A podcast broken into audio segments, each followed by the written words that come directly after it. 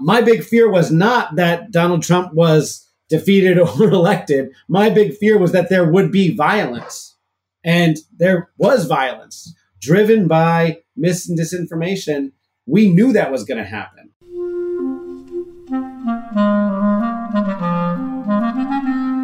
Hello, this is the Great Battlefield Podcast. I'm Nathaniel G. Pearlman. A great political battle is being fought right now between progressives and the forces of reaction on the other side. This show is about the political entrepreneurs and other progressive leaders who are finding new or improved ways to fight.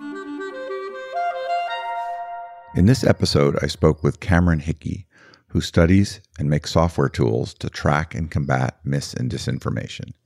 He's the program director, Algorithmic Transparency, at National Conference on Citizenship. We talked about what he's been learning about our online information disorder problem and how he came to develop expertise in that area. I learned a lot from Cameron. You should listen. So, after a quick word from our sponsor, my interview with Cameron Hickey, disinformation researcher.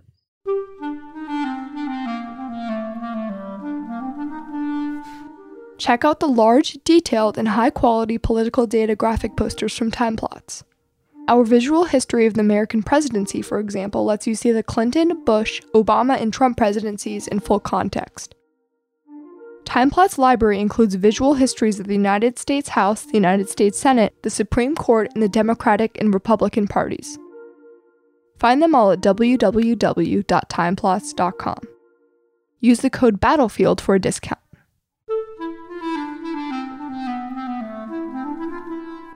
Cameron, would you mind introducing yourself and giving me a quick biography? Sure. Uh, my name is Cameron Hickey. I'm the program director for algorithmic transparency at the National Conference on Citizenship.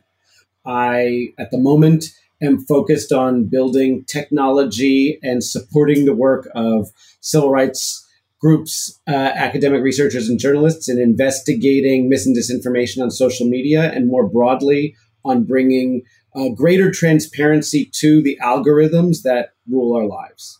I spent a long time as a journalist um, at the PBS NewsHour, produced news and documentary programming for many different outlets.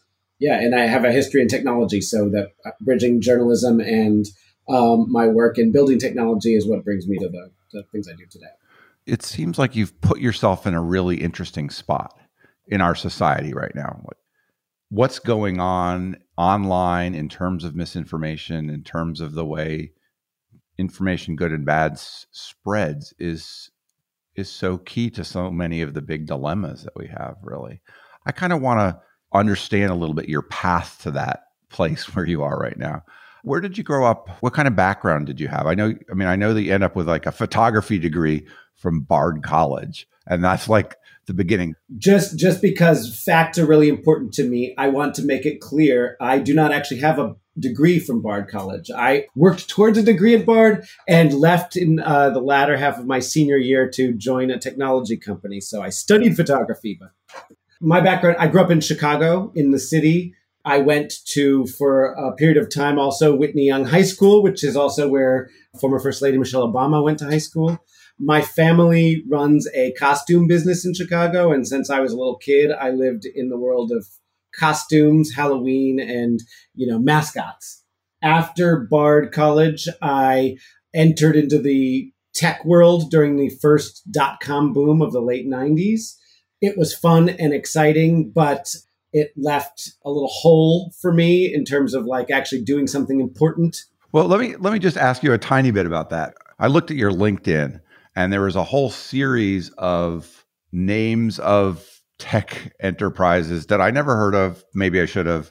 Boo and Qatsi and D word. What were these things? What were you learning along the way there, and what were you doing? So Boo.com is uh, was a one of the big internet failures of the late 20th century dot com boom the intention was to be the fashion version, the hip urban fashion version of Amazon.com, but it was um, run into the ground through um, you know much of the same excesses that that many of the dot com uh, era. I was a lowly web developer essentially. They gave me a funny title, which was web innovator, but I was not. I wasn't a principal at the organization. I just worked there. The D Word is a documentary collective. That's a just something I was a member of and friends with the founders of. And Qatsi actually was a film production company that produced a series of films. The one that I worked on was a film called Naqoyqatsi, which is the third part of a, the Qatsi trilogy directed by Godfrey Reggio. That trilogy of films I consider to be one of my favorite all-time documentaries. I, anyone who's never seen or heard of Koyaanisqatsi ought to see it. You were developer at Evolving Media Network? That, you know, a, a web shop just a uh, friends from college who developed a web shop. Um, I also was entertaining the prospect of being, you know, a entrepreneur myself, and I developed lots of projects that never sort of materialized. What was Doc Agora? Uh, Doc Agora was a sort of nonprofit collective focused on the documentary film industry. The late, great Peter Wintonick, a documentary filmmaker based in Canada, had founded it, and I worked with him and some others in the documentary film industry, doing work that was at the intersection of documentary film and technology. Um, so we hosted conferences, etc. So then you you do a little bit of time at Nova and fair amount of time at Moyers and PBS NewsHour. What are you spending your time and what expertise are you developing there? Prior to those, I developed a work as an independent documentary filmmaker. I think you've you've highlighted that. Maybe not updated my LinkedIn profile to be perfectly accurate, but um, I working with my now wife um, produced several documentary films, and then went into the PBS world to continue the the process of making documentary films in um, those other institutions. I started out working on documentary films that were about minority communities that face challenges. So the first film I ever made was about the Roma community that lives in Greece. Roma are, are otherwise known as by the derogatory term gypsies. And even in, in a country like Greece, they have lots and lots of Roma and they face significant challenges in that country. Um, made a film about an indigenous community that lives in the border region between Pakistan and Afghanistan that is non-Muslim um, and face challenges and and and the uh, potential extinction of their community. I made another film with my wife about the Muslim community in Philadelphia. Then working at on various projects, also actually with my wife at Moyers, looked at a variety of social justice issues, issues around voter ID um, back many years ago, moving on to other sorts of topics. We, we did a big series, I think, for WNET about how Atlantic City got to be the way it is, the sort of rise and fall of Atlantic City and, and the challenges that the residents of Atlantic City face um, as it was for a period of time the foreclosure capital of the country. And then I spent a long time working at PBS. The first PBS NewsHour work I did was focused on infrastructure and looking at America's crumbling infrastructure. And that transition to a long and fruitful relationship with the science correspondent at PBS NewsHour, which is Miles O'Brien. Um, and I worked with Miles O'Brien traveling all over the world, both for the NewsHour and for Nova, primarily looking at science and technology stories, um, with a particular focus on um, science and technology stories that have um, a social impact of some kind, right? So we're not just looking at cool hip technology or you know startup tech, but more specifically, you know, a science technology story about why you can't uh, vote online, for example, or how to understand the various disasters that we've seen um, in recent years, including the Hurricane Sandy, uh, mass shootings um, in schools, so rampage killers, looking at the Fukushima disaster, looking at the Zika outbreak, looking at the Ebola outbreak, all with the lens of science. So critical issues of social importance, but through the lens of science and technology. So I spent a long time doing that. And that kind of leads me, in a sense, to where, where I am now, which is after the 2016 election, I became particularly interested in understanding how technology and social media influenced the outcome of the election. It's something we'd always been thinking about and looking at, right? We, we understood that in, in 2008, the Obama election had to do with technology. Like that was the first election in which I was using Twitter. But by 2016, something really different had happened. And we were looking at how mis and disinformation, in particular, social media, which was now a massive force, had influenced the outcome of that election. And so I, after the 2016 election, set about building technology. So borrowing from my, my background in the internet startup world to do data journalism around what had happened and what was continuing to take place on social media. And so, in order to do some specific reporting for the PBS NewsHour, I started building technology to understand misinformation. Was that fairly entrepreneurial on your part? Were you commissioned to do that? It sounds more like you're you you were the driving force in making that happen. Or how did you negotiate that at your workplace? it was definitely entrepreneurial. I said, uh, I mean, I think that we discussed it. You know, how do we cover this social media misinformation thing? And I said, well, we've got to figure it out. People are saying stuff about it, but we don't really understand it very clearly. And I think just going and asking these other people to regurgitate what they've already said isn't enough. I'll just take a step back and say, after covering science for for you know almost a decade, um, one of the big frustrations you often have as a journalist is that the scientists aren't answering the exact same questions that you're asking, right? So half the time when you ask the scientist, is this or that true? They're like, well, we don't really know, or we have to hedge, or we didn't actually look at that. And also half the time they're like, well, that's kind of an interesting question. I wish I had asked that. I didn't actually study science as an undergrad, but I sort of still had the sort of inquisitive mind, right, to apply the scientific method to the journalism that we did.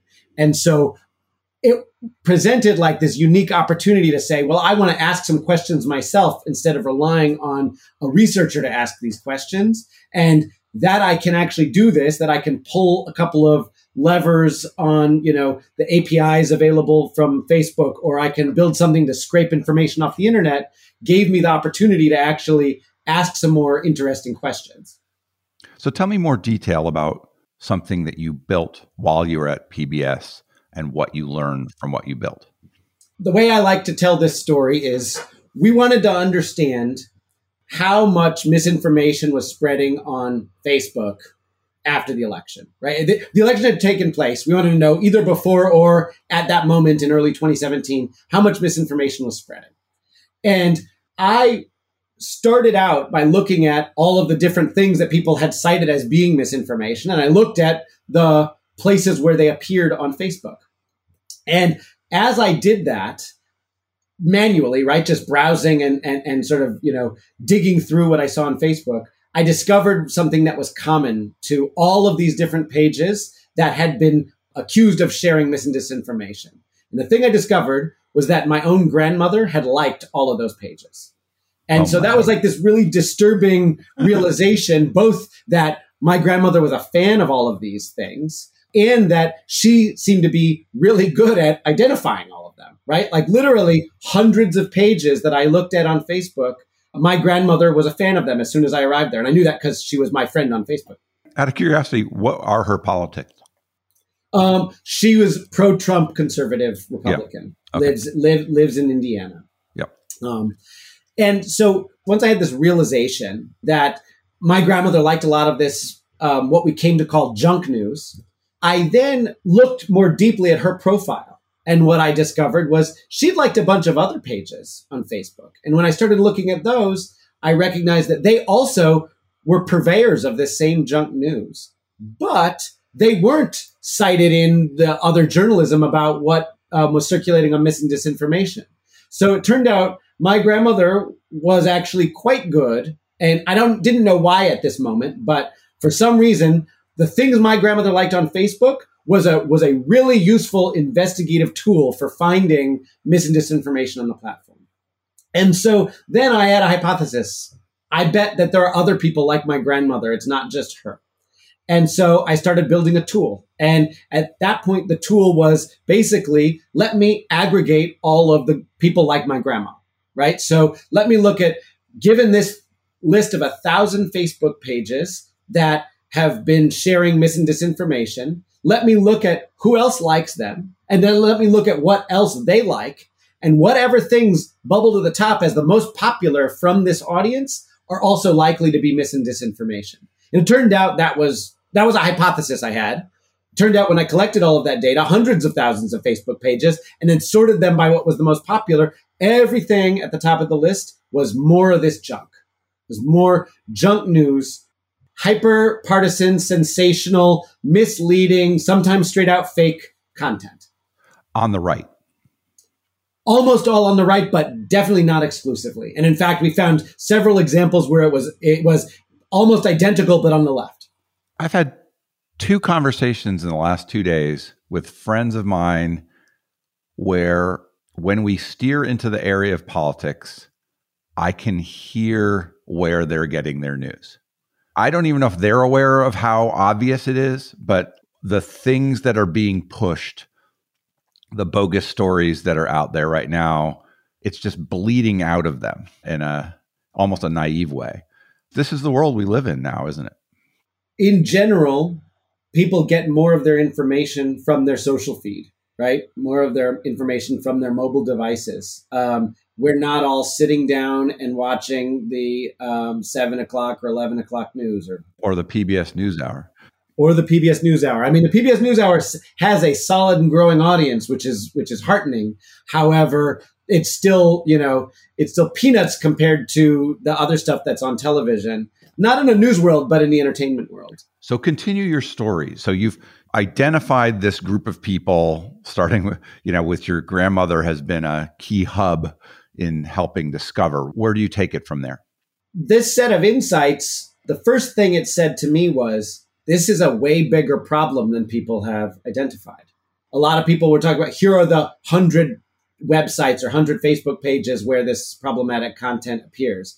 And I had found thousands. And I had only found thousands because that's as far down the list I had started reviewing, right? But it was clear that the problem was larger.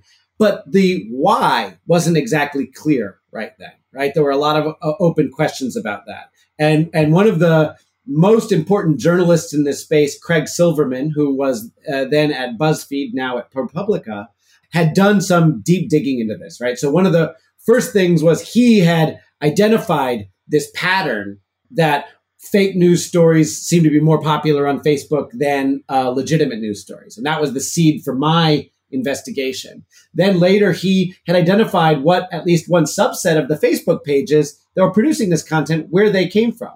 They were a bunch of teenagers in Macedonia who were producing this content, not because they cared at all about American politics, but because they recognized that you create sensational content, you buy ads on Facebook, selling it to people or selling something like it to people, and then they'll click on it and you can generate ad revenue because they come to your website and you get Google ad revenue from it. He had identified a bit of it, but it was clear that there was more to it than that, right? And so I started digging and investigating on my own as well.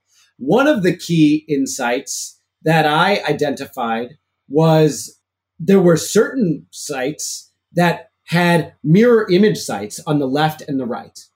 And with a little bit of extra digging, you know, looking into the source code of the websites and the unique identifiers they contained, it was possible to see actually these mirror image websites. I mean, they literally looked identical, except one was red, one was blue. They had different content, right? The, the substance was different. It was pro Trump, pro Clinton, etc. But they were clearly owned by the same person. And so digging, digging, digging, figure out who they are owned by. Um, and in one of those cases, we found the person that they were owned by was a young man in California. And I figured out what his name was. And then I searched on Skype and I found his, you know, Skype username and I called him on Skype and said, I'm really interested. I looks like you run these websites. I'm trying to understand like how they work, how you make your money, why you do it. And after quite a long time, I convinced him to, you know, do an on-camera interview for the PBS NewsHour. Was it strictly financial in his case? I mean, it seems uh, pretty amoral. So it was a combination of things. He started out on the right. He did hold conservative values, and that's where he started. But he also then was a profiteer. You know, he started out trying to use what he understood as other people's political ideologies as a way to make money off of them. First by selling T-shirts, then by building websites that, that you know he could make ad revenue off of. But then he recognized, well, if I'm making all this money from these people, why am I leaving half the money on the table? And he, you know, went on the other side too. I don't think he set out to share false stories or to lie to people. I just don't think he cared very much, you know? And what I learned through this process and why I started then using the term junk news to describe what we were working on instead of fake news was that the fakeness or the falseness or, or truthiness of it wasn't the most important thing, right? It was whether or not it engaged people, irrespective of exactly how factual it was. And that lots of the content can still be damaging, even if it isn't technically false. And isn't there something about being untethered to the truth that gives you more opportunity to be effective in in driving traffic, right? It feels like there's an advantage in that environment, not necessarily being stuck in the truth.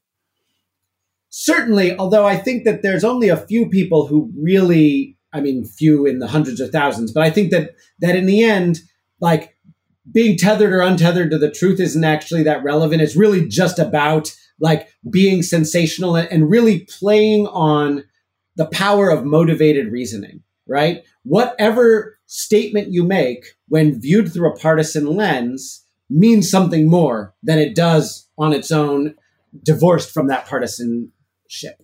So, was there further trajectory of that particular piece? Like, do you know what happened to that guy? Did you follow up on that story? What where did it end up? We actually produced a series for the PBS NewsHour, four parts. In one of them, we interviewed my grandmother, um, so so we we actually featured her in it. In another one, uh, we we featured the this character from California who had produced these two mirror image websites. We also, at the time, were the first news organization in the aftermath of the election and in the aftermath of Facebook setting up a broader effort to improve the quality of the news feed. Facebook, we convinced them to let us inside and talk to all the people who are working on the news feed itself. So we we interviewed and talked to the you know the people on the ground at Facebook improving newsfeed quality and a series of other stories with experts. So we we produced that series to try and get at broadly how junk news was playing a role in what was happening um, in our political discourse um, in the aftermath of the 2016 election. Were you paying attention to other researchers and entities that were working on the same problem? Like I had the sense that I don't know that Media Matters was looking into some of similar things, and, and that there are other entrepreneurs and and reporters at work and, and academic institutions and things like that. What was the state of what you were observing that was mobilizing? Yeah, so so at the time, as a responsible journalist, I probably interviewed 100 people on the phone, you know, in, in the process of doing that, including numerous academics, numerous other journalists, different folks from different types of institutions. I don't know that at that time I interviewed anyone at Media Matters specifically, but um, I did talk to quite a few experts in every facet of this, right? So for the piece that we did, we ended up interviewing, you know, Craig Silverman, the BuzzFeed journalist. We interviewed several different researchers. I talked to so many on background, um, and I had a, a broad sense of where things were. It's funny because in 2017, you know, throughout that year, it was still pretty nascent. You know what what was happening in the space. Like things were forming at the time. People were holding conferences on the subject. Lots of people were starting to criticize Facebook in particular and their role in the problem, but I think that we were still primitive in our thinking about it. But actually, at that time, one of the people that I reached out to early on to interview was a woman named uh, Dr. Claire Wardle, who was running an institution called First Draft News, who had written sort of a here's the seven types of mis and disinformation and was was an expert in that. We ended up not interviewing her for the piece I think because of the nature of the structure of what we had done, but she's one of the foremost experts on that and has been for a while. Um, and we actually developed a friendship. After finalizing and producing that series, um, I talked more directly with her about how the technology that we built that supported the research and investigation for our journalism actually had broader applications. And I wanted to find ways to leverage the fact that we had done something there that could have broader applications. And so that sort of is what started my journey out of day to day journalism work and into this broader ecosystem of misinformation investigation. Do you have the sense that what's going on online in this misinformation area is changing results of elections? Is it favoring one side over the other? Do you have a, a sort of a partisan view of like who's winning that over time? I think that the efforts to combat mis and disinformation are moving the needle to an extent on what the platforms do, um, those platforms that are beholden to public scrutiny anyway. And so things are changing there. I think that what's happening in the world of mis and disinformation is changing the minds of or enlightening policymakers, predominantly on the left, but but more broadly, I think it is giving new insights to policymakers that help them think about how we deal with regulating social media and the internet. I have felt for a while disheartened that I don't think that our work is actually moving the needle with respect to solving the problem because the problem keeps evolving and metastasizing, you know, faster than we can move.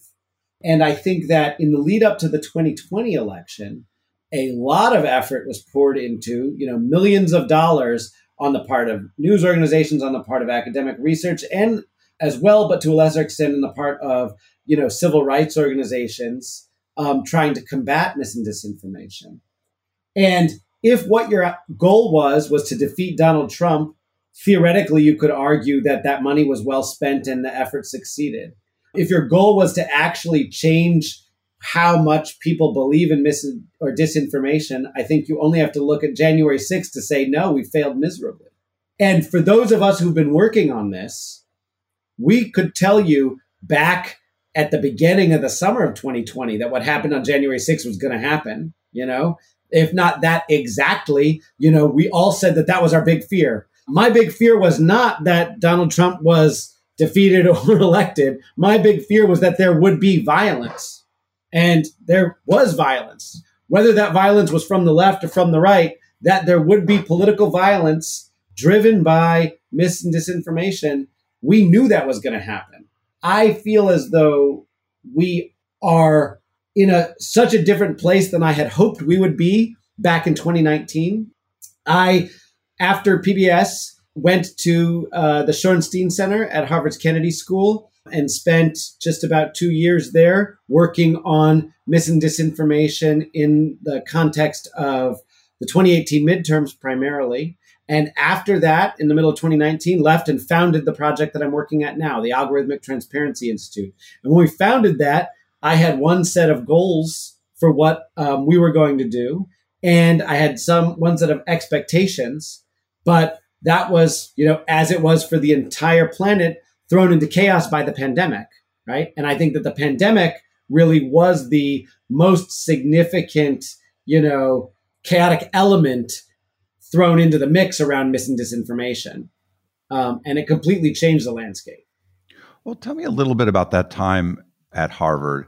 I interviewed Nicco Mele, who I think was probably running that the center while you were there didn't talk much about this particular thing, but he's very interested in tools in the tech and journalism intersection.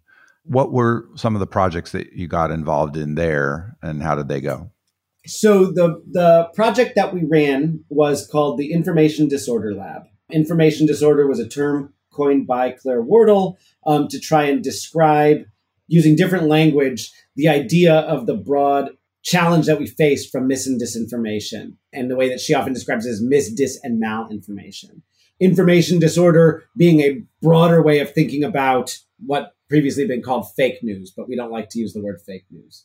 And so the Information Disorder Lab was established as kind of a pilot project to bring a team of people together who would monitor and investigate uh, mis disinformation on social media, um, would build tools, um, you know, technology and infrastructure for collecting data and for analyzing um, social media, and then to share those learnings in as close to real time as possible with a large constituency. At that time, being a network of newsrooms, large and small, and the social media platforms themselves who were trying to combat the problem. We hired a team of research reporters. I helped to manage that team and to manage the development of the technology infrastructure. We built new tools based on what I had built previously to collect data and identify here are the key topics in the 2018 midterm elections. Here are the key players. Let's have everyone monitor. Let's collect all the instances of problematic content that we find, um, analyze it, label it, um, share out via alerts what we think are the most significant things um, back to newsrooms, back to platforms so that they can use that insight to inform the actions that they take on the side of the platforms that might be taking down content um, that may be modifying their policies on the side of newsrooms that would be writing stories or having context around their stories so that they were sure how to do what they were going to do. Um, at the very beginning of that project, we held a big conference, and one one of the notable memories I have was we had you know hundred journalists from across the country, and and it was a two day conference. In one of the breaks, I sat and talked to two New York Times reporters, and they said, we're thinking about doing an explainer about this odd internet phenomenon that we've discovered called QAnon. And I said, Dear God, please do not write a New York Times story about QAnon. That would be such a bad idea. We really have to avoid giving oxygen to this like absurd, bizarre conspiracy theory. I know about it, you know about it because we're thinking about this, but no one else needs to know about this because it's just toxic and dangerous that was like a tough battle to have with a journalist, being a journalist as well, to say, no, you should not report on this. You know, yes, it's crazy. Yes, it's weird. Yes, it's a little scary, but you really shouldn't do it because that's all they want. Their, their biggest win is if the New York Times writes about it. At that time, you know, and for a couple months later, they didn't write about it. But then, of course, a few months after that, what happens? People hold up Q signs at a Donald Trump rally. Those Q signs are, you know, spread on social media and on mainstream media. And then everyone was essentially obligated to write about it. Right. And so that, that was the beginning. And even then it was just small potatoes compared to what happened in 2020. Um, but we were doing lots of things like that, right? We were sort of making our, ourselves aware of what all the key conspiracy theories were, what the key trends were, and trying to provide advice, insight to all of the important stakeholders at the time. I think the project was overall a really valuable learning experience and a pilot, and it certainly informs all the work that I do now. Um, one of the big lessons that we learned is there's a lot of challenges to work inside of an academic uh, context. Um, there are fundraising challenges. There are, despite the broad ideas around academic freedom that are implied by working at a university, especially a particularly prestigious one, they are also pretty risk averse institutions. And this kind of work presents all kinds of risks, right? It presents legal risks, it presents ethical risks, it presents political risks. Those ones are frequently difficult to overcome. Well, tell me a little about the National Conference on Citizenship. What is that exactly, and how did that come to be a place where you would put your program? So the the National Conference on Citizenship is, I hope I've got the numbers right, but like a more than 70 year old congressionally chartered nonprofit that's focused on improving civic life in America. Um, the way I think about it is improving um, our capacity to be good citizens and uh, and focusing on understanding and expanding what it means to be a citizen. Over the years, that's predominantly been focused literally on a conference, on a annual national citizenship conference. It also has involved many different projects over time, um, focused on applying new ways of thinking and technology, for example, to understanding the quality of civic life. So one of the key outputs that uh, NCOC has produced over the years is um, called a civic health index. And so they'll analyze a city or a state or some other community or region to understand the, the, the quality of its civic health.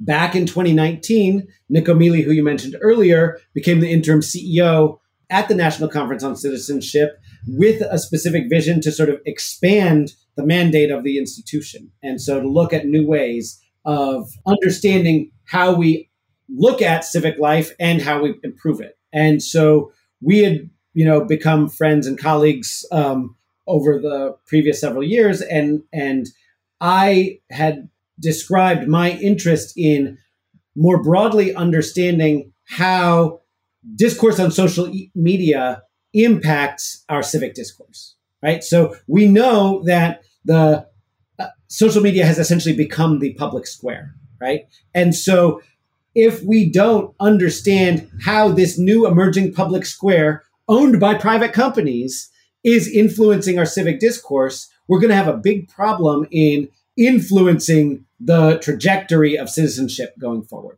right? And so our work, the work of the Algorithmic Transparency Institute, is focused on that foundational understanding. What are people saying? Why are people saying it? And how are these black box algorithms that determine who sees what impacting the outcomes of our discourse? I think the title algorithmic transparency, while it's you've just explained it and it's fairly evident, is probably a little bit of a barrier to understanding to the average person right off the bat. Explain that a little bit.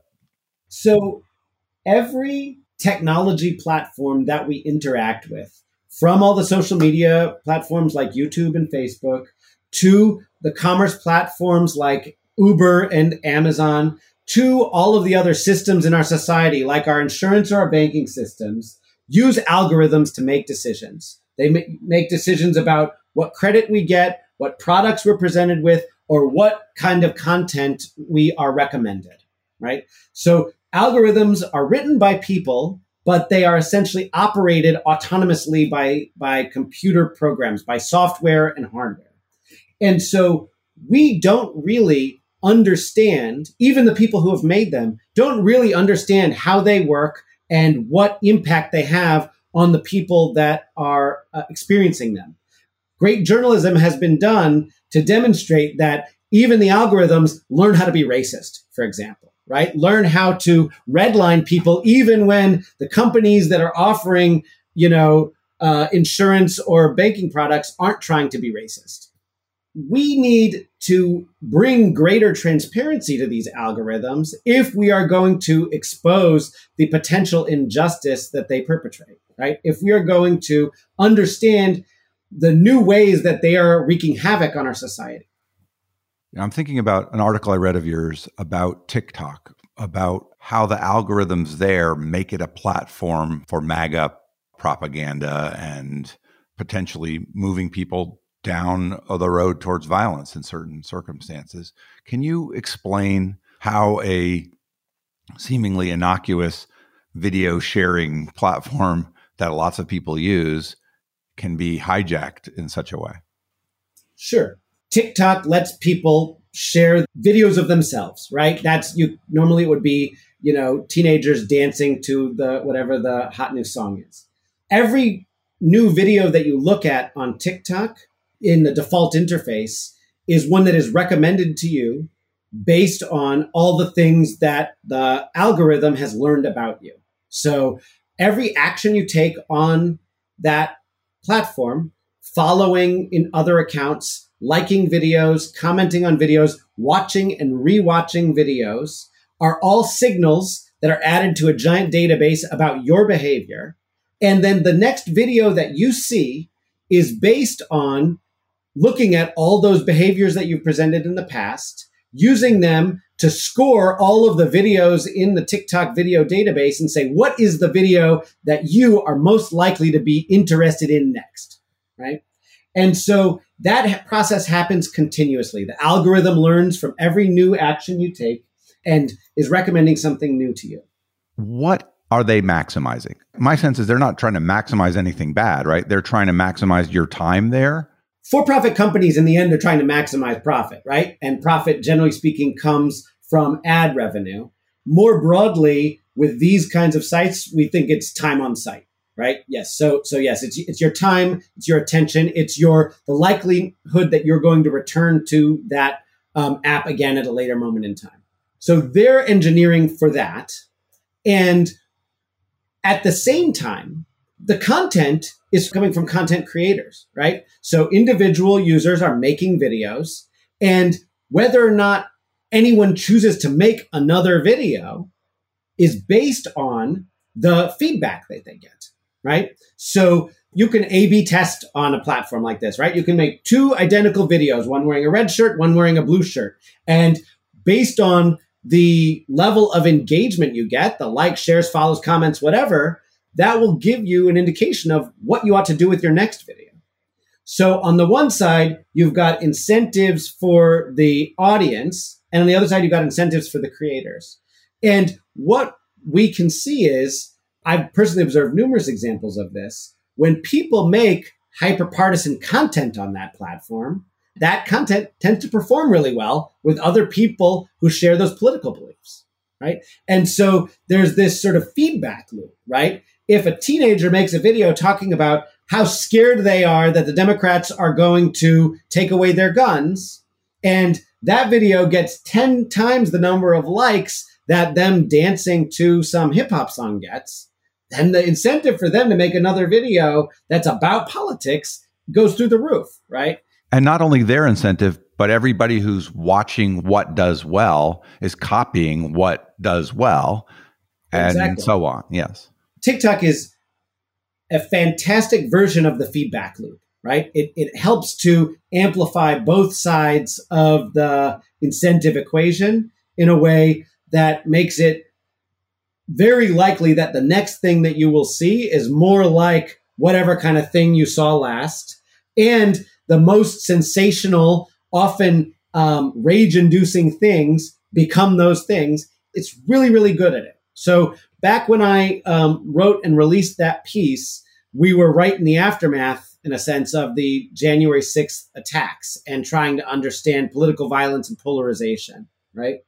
Today, the same feed that I have on TikTok is filled almost exclusively with fervent anti vax content right? So people who are talking about conspiracy theories, fear mongering, and everything else related to the COVID 19 vaccine. And that's a product of two things. One, that there's strong overlap between the um, stop the steal QAnon and, um, you know, pro Trump movements and the anti vax movement. And that I have because I'm an investigator of this content, I have given the algorithm positive signals about anti vax content. Because now I'm actively working on investigating it, trying to understand it. So I do specific things on the platform that tell it, give me more anti vax content.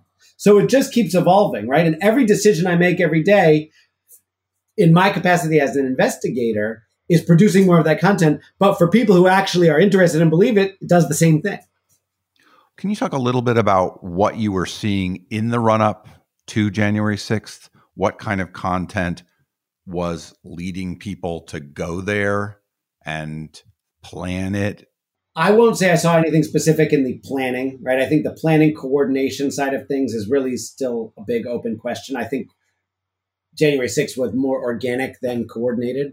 However, what I saw in the six months leading up to January 6th was from the moment mail in voting started to become an issue of concern or focus, lots of anxiety videos about mail in voting, lots of distrust and stoking the big lie. And was that because Trump provoked that?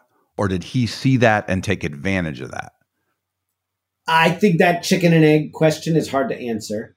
It's this echo chamber thing. I don't know where the first version of it came from. I'm sure that the many conservatives voiced anxiety about mail-in voting and you know same day registration and all of these other things that came to be associated with the broader thing we call stop the steal you know it came from both sides what happened on tiktok in particular was you got many individuals citing their own particular concerns right they hold their phone up to their face just like when you take a selfie and they talk right into their phone and they say why they're concerned about it.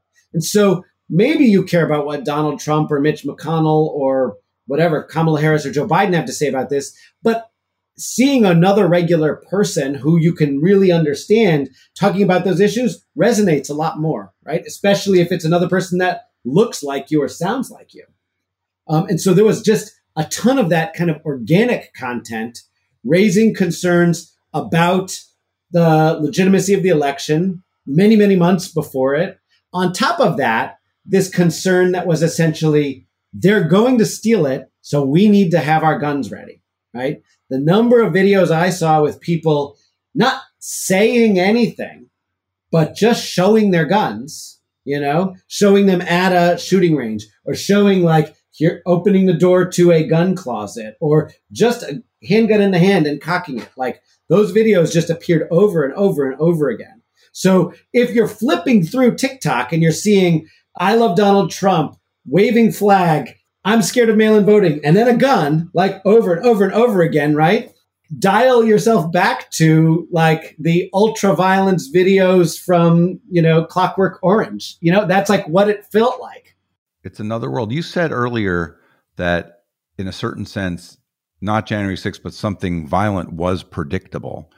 What do you think, given what you're seeing right now, is the next thing that's sort of predictable? Well, it's interesting. In our monitoring of mis and disinformation in these spheres, we've observed that things go in cycles. And those cycles are pegged to what we would otherwise call mainstream news cycles, right? The things that most people are talking about. So in 2018, we observed that whenever the main news cycle was dying down, people would start talking about like the people that Hillary and Bill Clinton had killed, you know, things like random stuff like that, right? So whenever you saw those kinds of memes, we knew that there wasn't anything interesting for people to talk about because they would go back to that kind of thing, right? But during 2018, there were lots of different topics that that did capture people's attention. But then all of a sudden, every single corner stopped talking about anything and the only thing they were talking about was Christine Blasey Ford and um, future Justice Kavanaugh, right? Because that was the thing that captured all of the mainstream media attention. It also captured all the attention then.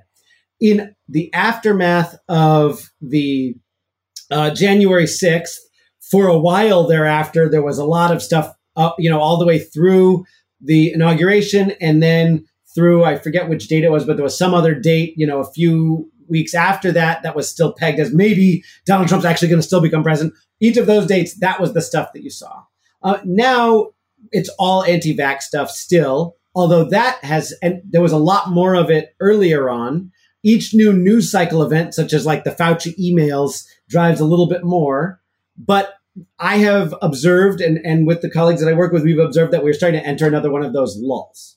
I think that I've seen a couple of videos coming up about Trump being inaugurated in August, which we know is driven based on news stories, et cetera. But I think we're in a lull right now and we're kind of anxious to see what is likely to percolate next. If you watch the sequence of movies that come out in Hollywood, right?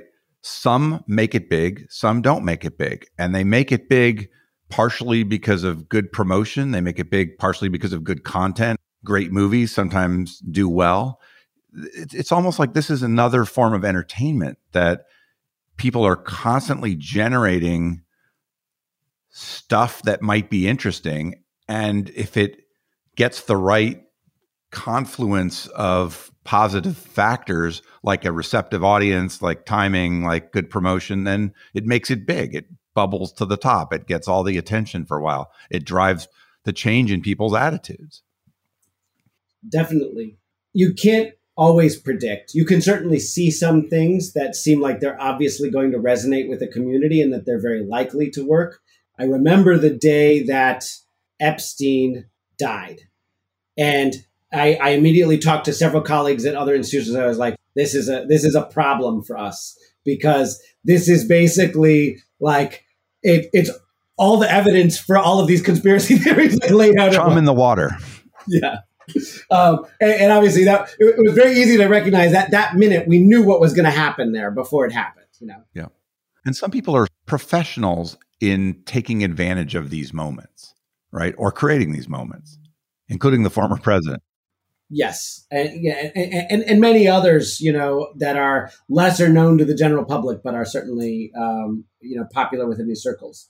But actually, I wanted to say something I think is important here, which is a key insight for me about the current phenomenon of mis and disinformation is that it is a mistake to assume that people are foolish, naive, oblivious, not paying enough attention, and that that's why this stuff happens.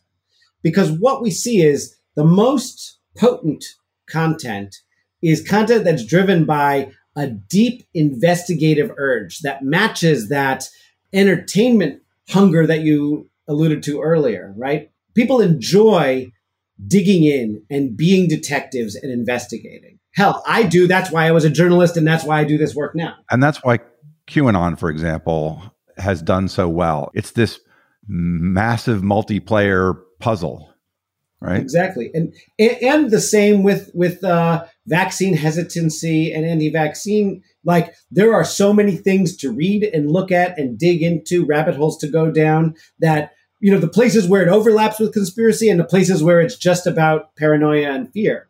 It's all about learning more and investing time in, in investigating. And if you're inclined to be doubtful about vaccine not an unreasonable position in the context of a lot of vaccines you can find plenty of reason to be scared of it you can concoct your own reasoning around edge cases and persuade yourself. Our realities are built around our experiences and the experiences of the others immediately adjacent to us, right? They are not built on an objective observation of all the data and understanding its scale and statistical significance. That's just not how we look at the world, right? One person's individual story about this happened to me. Now the Moderna vaccine causes more side effects than the Pfizer vaccine. You know, like that's from N of one. There's no other way for us to operate. And it's easy to become suspicious of science because science is a work in progress and they don't get everything right. They just have at least a mechanism for carefully trying to discover if they if they do over time. I just want to add at this point, it is really important to say that the vaccines are safe. And they're making people not get sick by the hundreds of millions. Right. And so it's it's important in the work that I do to always make sure we like we have to understand and acknowledge that um, medicine as a, a particular subset of science broadly is a tricky one to always have faith in, right? And faith is an important term to use here because lots of medicine is as much art as it is science. Almost everyone has an experience of, I have a health problem and you go to see a doctor and you don't get a definitive answer. You wanted one and you can't get one. Um, or if you try and investigate that on your own on the internet, you find way too many paths that all lead to cancer, even though that's clearly not what the problem is. Tell me about your current work. What are you up to right now? Our work today is focused on addressing the broad challenge that is mis and disinformation. And we are looking at how do we build resilience to mis and disinformation, given the recognition that there is no silver bullet solution, right? There is no um, one act that government or that platforms or whatever can take to solve this problem. It will continue to evolve and metastasize. It will impact people on both sides of the political aisle. How do we reduce the harm that it causes over the long term? And so a hypothesis we have now is that everyone needs to participate in addressing the problem. We can't expect a paternalistic solution from regulation um, or platform policy. Instead, we need to teach people how to recognize and be resilient to it.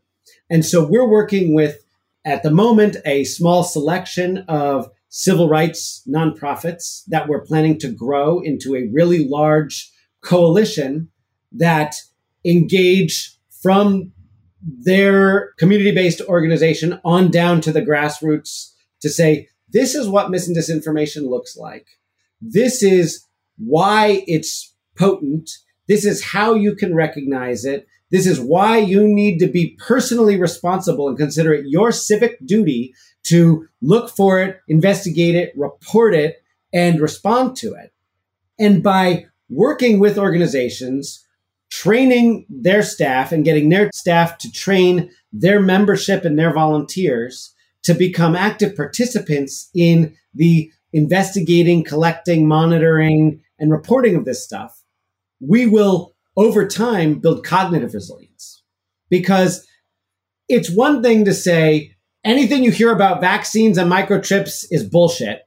It's another thing to say, here are the 25 different ways that people are spreading conspiracy theories about vaccines. And you, we don't know what the 26th is going to be, but if you know what the first 25 are, you understand broadly speaking what the tactics are, you'll be in a better position to recognize number 26 when it happens a week from now in Spanish in South Florida, not, you know, where I am in English in Massachusetts. And so by giving people those tools and providing a, a incentive that matches with the other incentives that people have for political engagement or civic engagement, right? This is your responsibility. And by doing it, you're doing your part. Um, we think that we can help to build a community resistance to mis and disinformation. So we need to vaccinate the public in a whole other way as well. Yes. The inoculation is not just about the individual messages, but about the tactics, the strategies, and also recognizing just as it is not you're not only keeping yourself safe by getting the COVID 19 vaccine, you're making your whole community safer. Taking that same idea of community responsibility and translating it to the process of combating mis and disinformation. You haven't really said much about the role of foreign state actors in this. People are saying, a lot of people are saying, as Trump would say, that uh, Russia, Iran, et cetera, are trying to disrupt our society and other societies using these kind of tactics. To what degree are you seeing that as part of this? You've sort of steered more towards the junk science, the Macedonians that are doing it for profit. Do you see this as a big problem too? There are many in the community I work in who are specifically focused on the foreign interference side of things. Um, since my first engagement with this stuff, I have steered clear of that side for a couple of reasons. One, I think it's very hard to identify, right? Like the covert actions of the Internet Research Agency are covert and it's hard to detect them, right? Some entities are, are slowly able to unmask bits and pieces, but if that entity is doing a good job, probably there are new operations we can't detect. So saying definitively this is or isn't foreign interference, I find to be really challenging. I think that whether it is or isn't foreign interference is irrelevant to the impact on regular people, right? I talked about my grandmother much earlier, right? When I interviewed her, we used the Facebook tool that told you whether or not you had liked any Internet Research Agency pages. And sure enough, she had liked three of them. But my grandmother had liked over a thousand pages, and the other 997 of them weren't Internet Research Agency pages, right? And so and, and, and versions of that scale are what we found over and over again, right? How much money did are we able to attribute to the Internet Research Agency's spending in the 2016 election? A couple hundred thousand dollars. The one guy in California that we interviewed spent a couple million dollars on ads on Facebook. Just the one guy, and there were hundreds of guys like that guy. So my concern is about the scale. And to me, the scale is, you know, a fraction of what it is on the domestic side or on the profiteer side or whatever. That's the first thing. The second thing is what the foreign agents are doing is a reflection of what we are interested in and what we are doing, right? And so they're only going to pump content towards us that they're already observing works. It's the vulnerabilities that we have as a society, the things that we don't have right here that makes us vulnerable to getting all riled up, whether it's race or inequality or problems with vaccines. Absolutely. Well, and I also think, you know, just as I'm thinking now, one of the risks with spending too much time concerned with foreign interference is it removes a little bit of the responsibility that we have if we think it's just somebody else interfering. But it also, in a sense, amplifies what I would argue was one of the biggest conspiracy theories on the left, right? We talk a lot about stop the steal and, and all of the other things that Donald Trump has done. But Donald Trump's Russia collusion story, in the end, seems pretty clear it essentially was more conspiracy theory than fact, right? There's lots of little bits of facts sprinkled in there, but that Donald Trump was an agent of, you know, Vladimir Putin, that didn't really pan out. Like all the data that we have was all circumstantial around that. And so that we've never really acknowledged that like the left media ecosystem and most political people on the left, you know, spent a lot of time and money and, you know, heartache on that particular conspiracy theory. Like it's really right up there with what we've seen on the right. And and every time we talk about foreign interference now, we're kind of like re-engaging with that conspiracy theory a little bit when that's really not the big problem. There was a bit of a difference there. You know, we had a lot of connections with Trump and Russia and a lot of him explicitly welcoming their interference and you know and his campaign manager working with them and it's more a question of what scale we can interpret that on than having made it up out of whole cloth, right? So I'm I'm a little sensitive to the way you put that. When we look at things through the lens of our partisanship, it's really easy to rationalize one thing over the other. One's crazy, one oh it seems like it makes sense. And when you recognize that, it makes it much easier to understand how people who otherwise don't seem very crazy believe in all this shit. Yeah. Are you um more hopeful or more fearful about where we're going? More fearful. There is a lot further to fall at the moment. And I think that all signs point towards less capacity to address the problem. Frankly, building on what I was just saying, we still live in this hyperpartisan space, and that hyperpartisanship is something that both sides are guilty of right? And the, the way that that manifests is in different ways, but the result is we're not building any bridges between these two hyperpartisan factions in our country um, and more broadly across the world. And so the likelihood that there is less objective news in the future, that there is less space where people agree on objective realities, that seems like it's only growing to me there's very little evidence that we're doing anything else to actually stop that. I look at the work that we do as an attempt to build those bridges, but we, unfortunately, it's a lot harder to find entities that are not progressive focused on this stuff. We're working hard to do so because I think we won't succeed unless we do. But it's it's very hard to find them. I don't know much about it, but I think I've read that some countries, uh, maybe some Scandinavian countries, have really worked to do that kind of education of their population to protect them against kind of the political disinformation that that Eastern Europe has really struggled with. Are you aware of that? Is there something that our that our federal government, our state governments, our you know our big big institutions should be doing to protect this country that they're not doing? I feel like we're stuck in a place where those governing institutions aren't capable of doing so, right? You only look at things like, you know, legislation for against the 1619 project or, you know, critical race theory to recognize that people are they're they're weaponizing education and regulations around education in ways that aren't productive. And so anything on the other side would be seen as equally partisan even if it wasn't. Um, so i think that that's a problem. I'm not sure to what extent you can compare what happens in a Scandinavian country that is so much smaller and um, so much less diverse than, than a culture like ours. I do think that there's a recognition that work needs to be done and that there's more people trying to do the work. Like January 6th was a horrible moment for our country but it also was an eye opening moment for a lot of people who didn't really believe things were as bad as they are. And so there's a lot more people who are invested in trying to avoid such a thing happening in the future. And so I think there may be more money or more willingness, but I think there's a big hill to climb before we actually start seeing dividends from people's interest in it. Boy, there's a whole lot of other things I could ask you about, but I feel like I've presumed on quite a bit of your time. Is there a question that I failed to ask that I should have that you'd like to answer?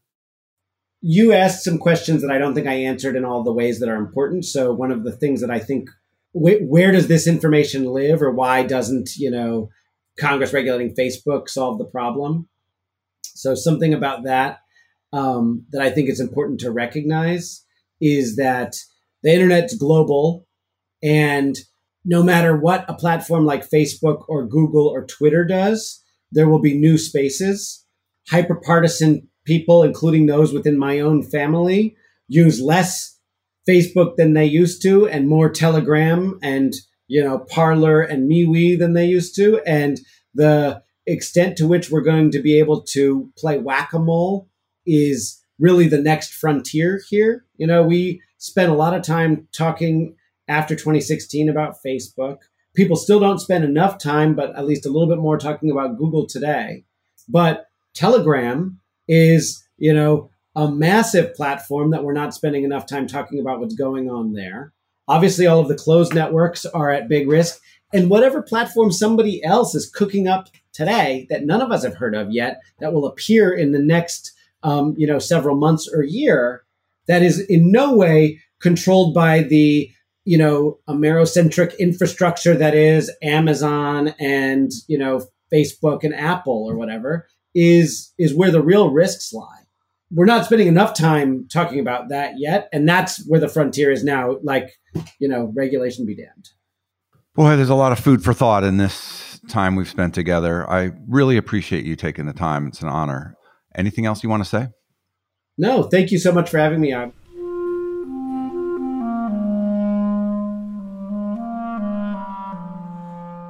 That was cameron hickey. He is at ncoc.org this is Nathaniel G. Pearlman with the Great Battlefield Podcast. You can find us at greatbattlefield.com or by searching for Great Battlefield in places where podcasts are found.